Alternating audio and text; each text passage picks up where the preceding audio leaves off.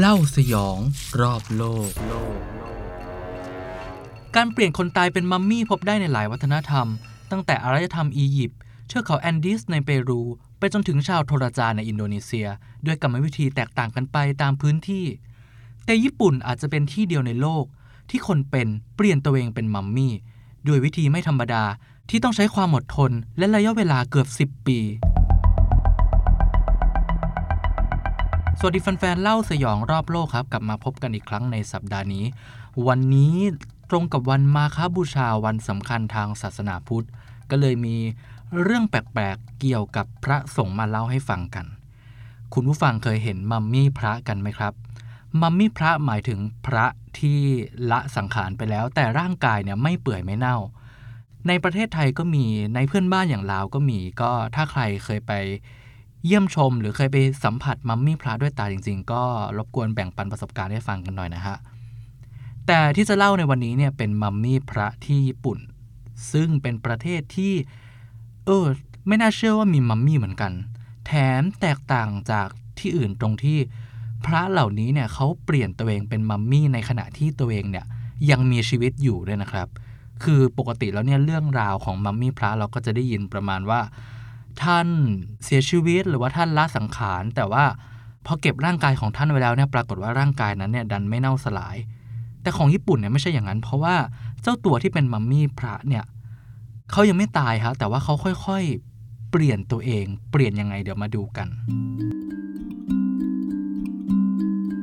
คำว่ามัมมี่พระเนี่ยในแบบของญี่ปุ่นเนี่ยเขามีชื่อเรียกเฉพาะว่าโซกุชินบุสึครับ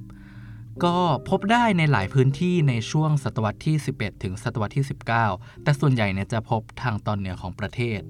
คำว่าโซกุมีความหมายว่า ทันทีทันใดฮะส่วนคำว่าชินเนี่ยหมายถึงร่างกาย แล้วก็บุสึเนี่ยหมายถึงพระหรือว่าพระพุทธเจ้าอะไรประมาณนั้น ดังนั้นเนี่ยรวมๆเนี่ยโซกุชินบุสึก็หมายถึง การเปลี่ยนร่างกายให้เป็นพระพุทธเจ้าอะไรประมาณนั้น วิธีการนี้เนี่ยพระในญี่ปุ่นเขามองว่าเป็นการบำเพ็ญเพียรแบบสุดโต่งครับ แล้วก็มักจะทำกันในนิกายชินงอน ชินงอนเป็นนิกายหนึ่งในศาสนาพุทธสายวัชรยานครับ จะมีความเป็นส่วนผสมของหลายศาสนา มีทั้งพุทธเต๋าชินโต หัวใจหลักของพุทธแบบวัชรยานก็คือจะเน้น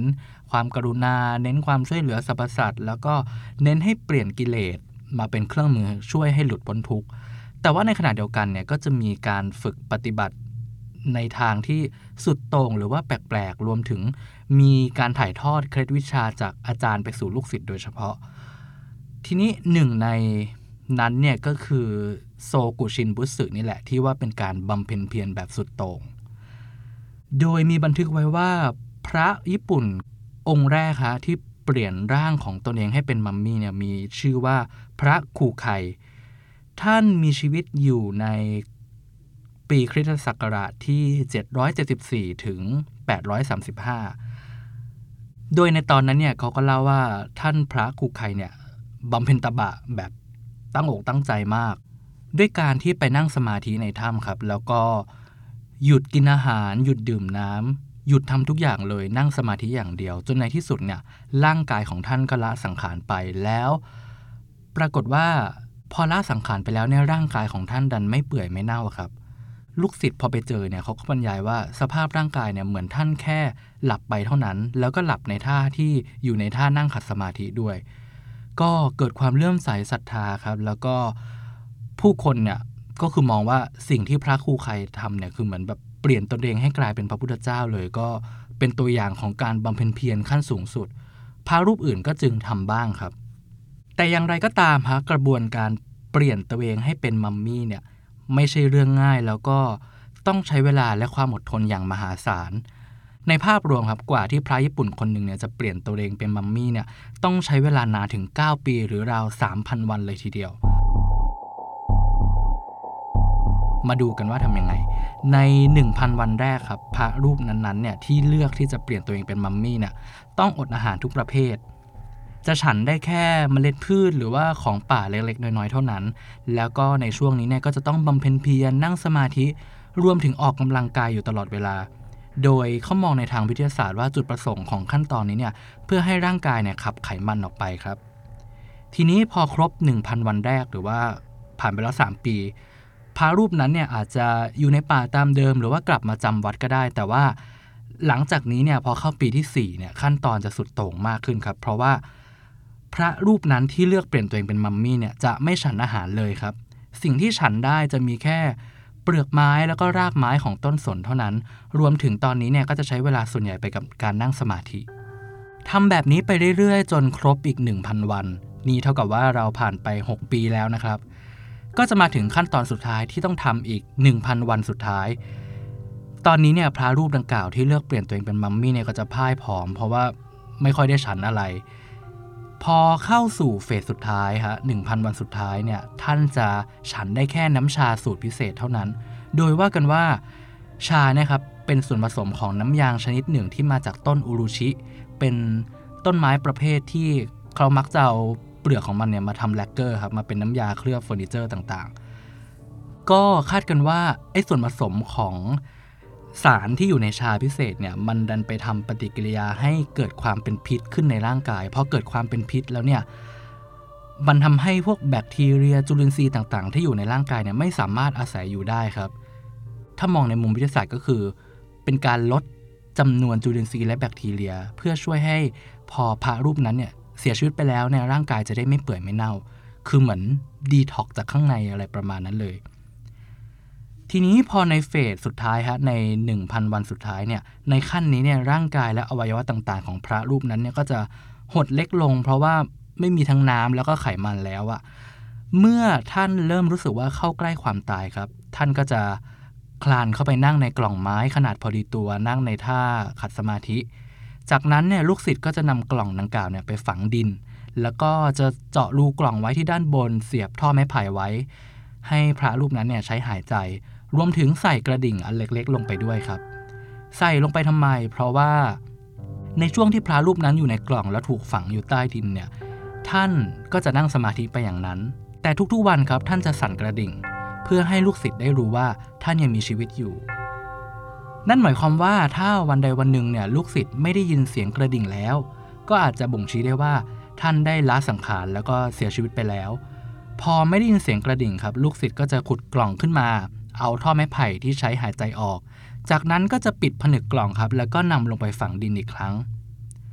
คราวนี้กล่องดังกล่าวที่มีพระรูปนั้นอยู่ข้างในเนี่ย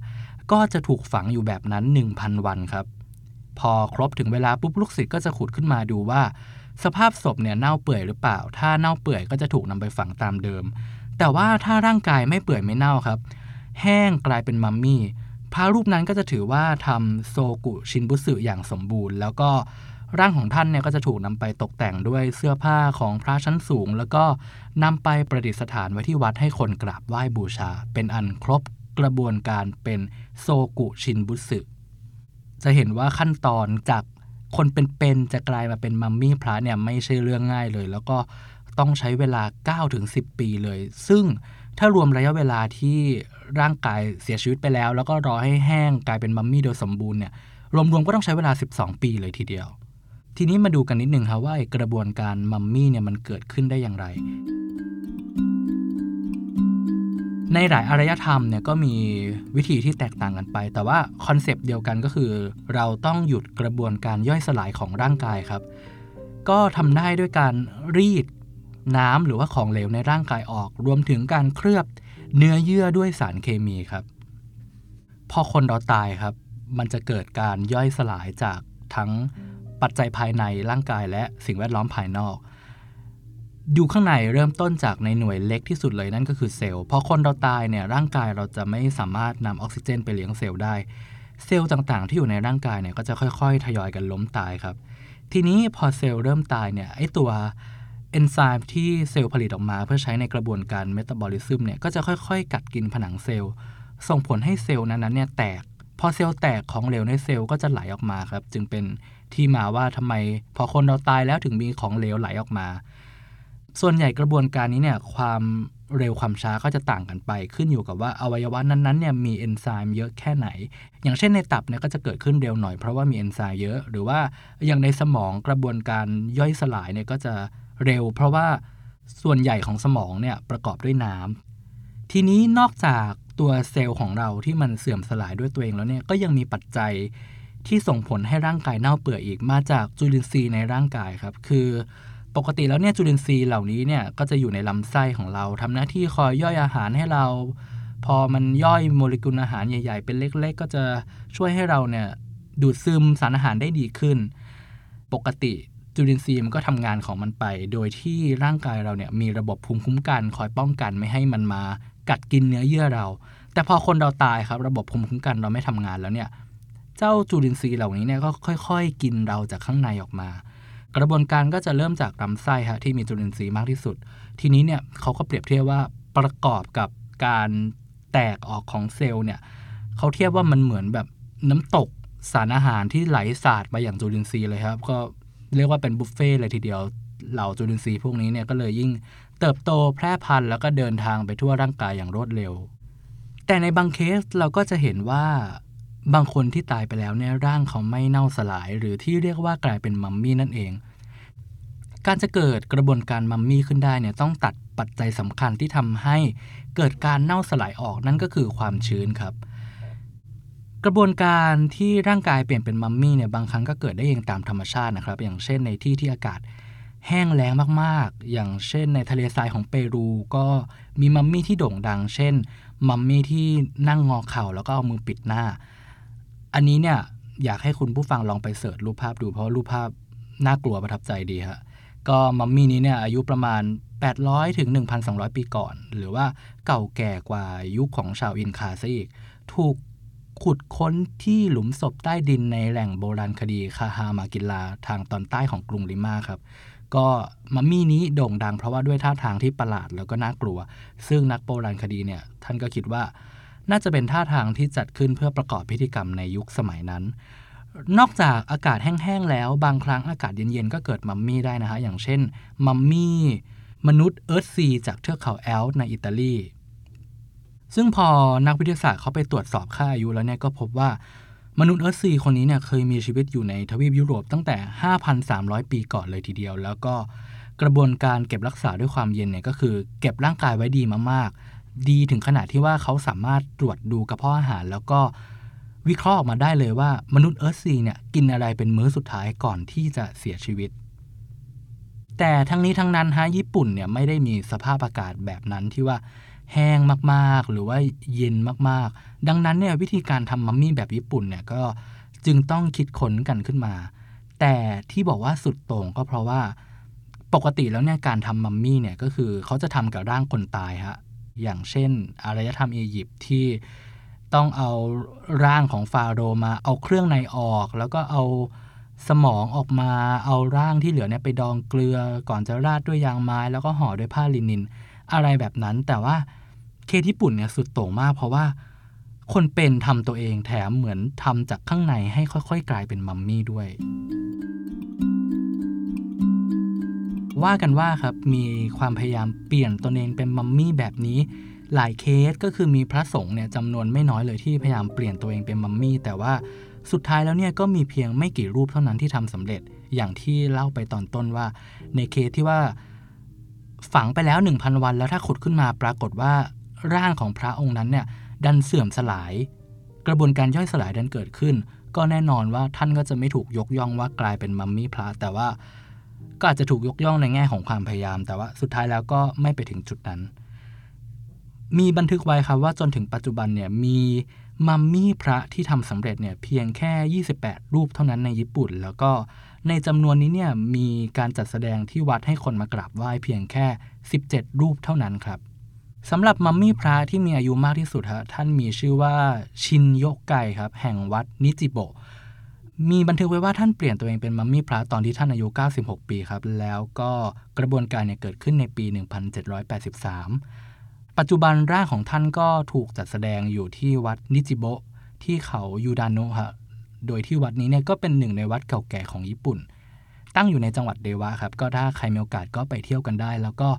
ถ้าเราค้นภาพ มัมมี่พระในญี่ปุ่นเนี่ยภาพของท่านชินโยไกเนี่ยก็จะขึ้นมาเป็นภาพแรก ๆ ทีนี้แล้วถามว่า แล้วใครคือมัมมี่พระองค์สุดท้าย เพราะว่าต้องเล่าว่าปัจจุบันเนี่ยการทำแบบนี้เนี่ยผิดกฎหมายแล้วนะครับ มัมมี่พระองค์สุดท้ายฮะมีชื่อว่าบุกไคครับ ท่านเสียชีวิตในปี 1903 ซึ่งเป็นเวลาที่ กระบวนการทำมัมมี่แบบนี้เนี่ยผิดกฎหมายแล้ว เพราะว่าถ้าย้อนไปปี 1879 หรือว่าก่อนหน้านั้นราว 30 ปีเนี่ยจักรพรรดิเมจิเนี่ยได้ประกาศแบนการทำพิธีกรรมนี้แล้ว เพราะว่ามองว่ามีความป่าเถื่อนแล้วก็ล้าหลังครับ เรียกได้ว่ามัมมี่พระองค์สุดท้ายเนี่ยเกิดขึ้นแบบผิดกฎหมาย แล้วร่างของท่านเนี่ยก็ถูกฝังอยู่แบบนั้นครับ จนเรื่อยมาถึงปี 1961 นักวิจัยจากมหาวิทยาลัยโทโฮคุมหาวิทยาลัยที่มีชื่อเสียงที่สุดของญี่ปุ่นเนี่ย ลองขุดท่านขึ้นมาในปี 1961 แล้วก็พบว่าร่างของท่านเนี่ยยังคงมีสภาพดีอยู่ คือกลายเป็นมัมมี่โดยสมบูรณ์เลย ก็ถ้าคุณผู้ฟังท่านไหนมีโอกาสไปญี่ปุ่น ก็ลองไปเยี่ยมชมดูมัมมี่พระกันได้นะฮะ แนะนำให้ไปกันที่ภูมิภาคโทโฮคุครับ ที่อยู่ทางตอนเหนือของโตเกียว แต่ว่ายังไปไม่ถึงฮอกไกโด เพราะว่าพื้นที่ที่ประกอบด้วย 6 จังหวัดนี้เนี่ยเป็นพื้นที่ที่มีมัมมี่พระมากที่สุด คือมีมากถึง 13 องค์เลยทีเดียว จบไปแล้วฮะสำหรับเรื่องราวของกระบวนการเปลี่ยนตัวเองให้เป็นมัมมี่จากพระญี่ปุ่น ซึ่งพวกเขาเชื่อกันว่าเป็นการบำเพ็ญเพียร เป็นการบำเพ็ญตบะขั้นสูงสุด แล้วก็ถูกนิยามว่าเป็นกระบวนการที่เปลี่ยนตัวเองให้กลายเป็นพระพุทธเจ้าเลยทีเดียว ปิดท้ายกันที่คอมเมนต์น่าสนใจจากพอดแคสต์เล่าสยองรอบโลก episode ที่แล้วครับ ตอนยิ่งเก่ายิ่งคัน คุณพิมพ์ประภัยฮะเล่าว่าคันคันแบบนี้เนี่ยเคยเป็นอยู่ช่วงหนึ่งค่ะ ตอนนั้นเนี่ยคันเป็นจุดๆทั่วตัว ไม่มีตุ่มขึ้น แต่ว่าคันอยู่ใต้ผิวหนัง น่าจะเกิดจากกินวิตามินปลอม ต้องบอกว่าผมเซอร์ไพรส์มากเลยครับเพราะว่าหลายคนเนี่ยมีประสบการณ์คันแปลกๆ แล้วก็บางเคสเนี่ยน่าสงสารเลยทีเดียว อย่างเช่นคุณนัชชายงเนี่ยที่บอกว่า เคยคันจากการหนังศีรษะแพ้น้ำยากัดสีผมค่ะ เข้าใจเลยว่าเกาจนเลือดไหลแบบคันจริง ๆ มันเป็นยังไง คันจนนอนไม่ได้เลย ยิ่งเกาก็ยิ่งคัน ตอนนั้นเนี่ยอยากโกนหัวเลยทีเดียว ผมนึกไปถึงตอนเป็นสังคังเลยฮะทรมานจริง ๆ ช่วงนั้น ปิดท้ายที่คุณแม็กกี้ครับ บอกว่าพูดถึงเรื่องเกาแล้วนึกถึงฮิกุราชิเลยไปหมู่บ้านนั้นห้ามเกาคอเด็ดขาด ผมไม่เคยดูการ์ตูนเรื่องนี้นะฮะ แต่ว่าเมื่อกี้สอบถามน้องในทีมเนี่ยเขาเล่าว่า เป็นการ์ตูนชื่อแววเสียงเรไรของญี่ปุ่นเนาะที่พูดถึงหมู่บ้านแห่งหนึ่งที่ตัวเอกเนี่ยเกาคอจนตายใช่ไหมก็ถ้าใครรู้ดีเทลก็รบกวนช่วยเล่าให้ฟังนิดนึงนะครับ วันนี้ลาไปก่อนฮะขอบคุณครับ เล่าสยองรอบโลก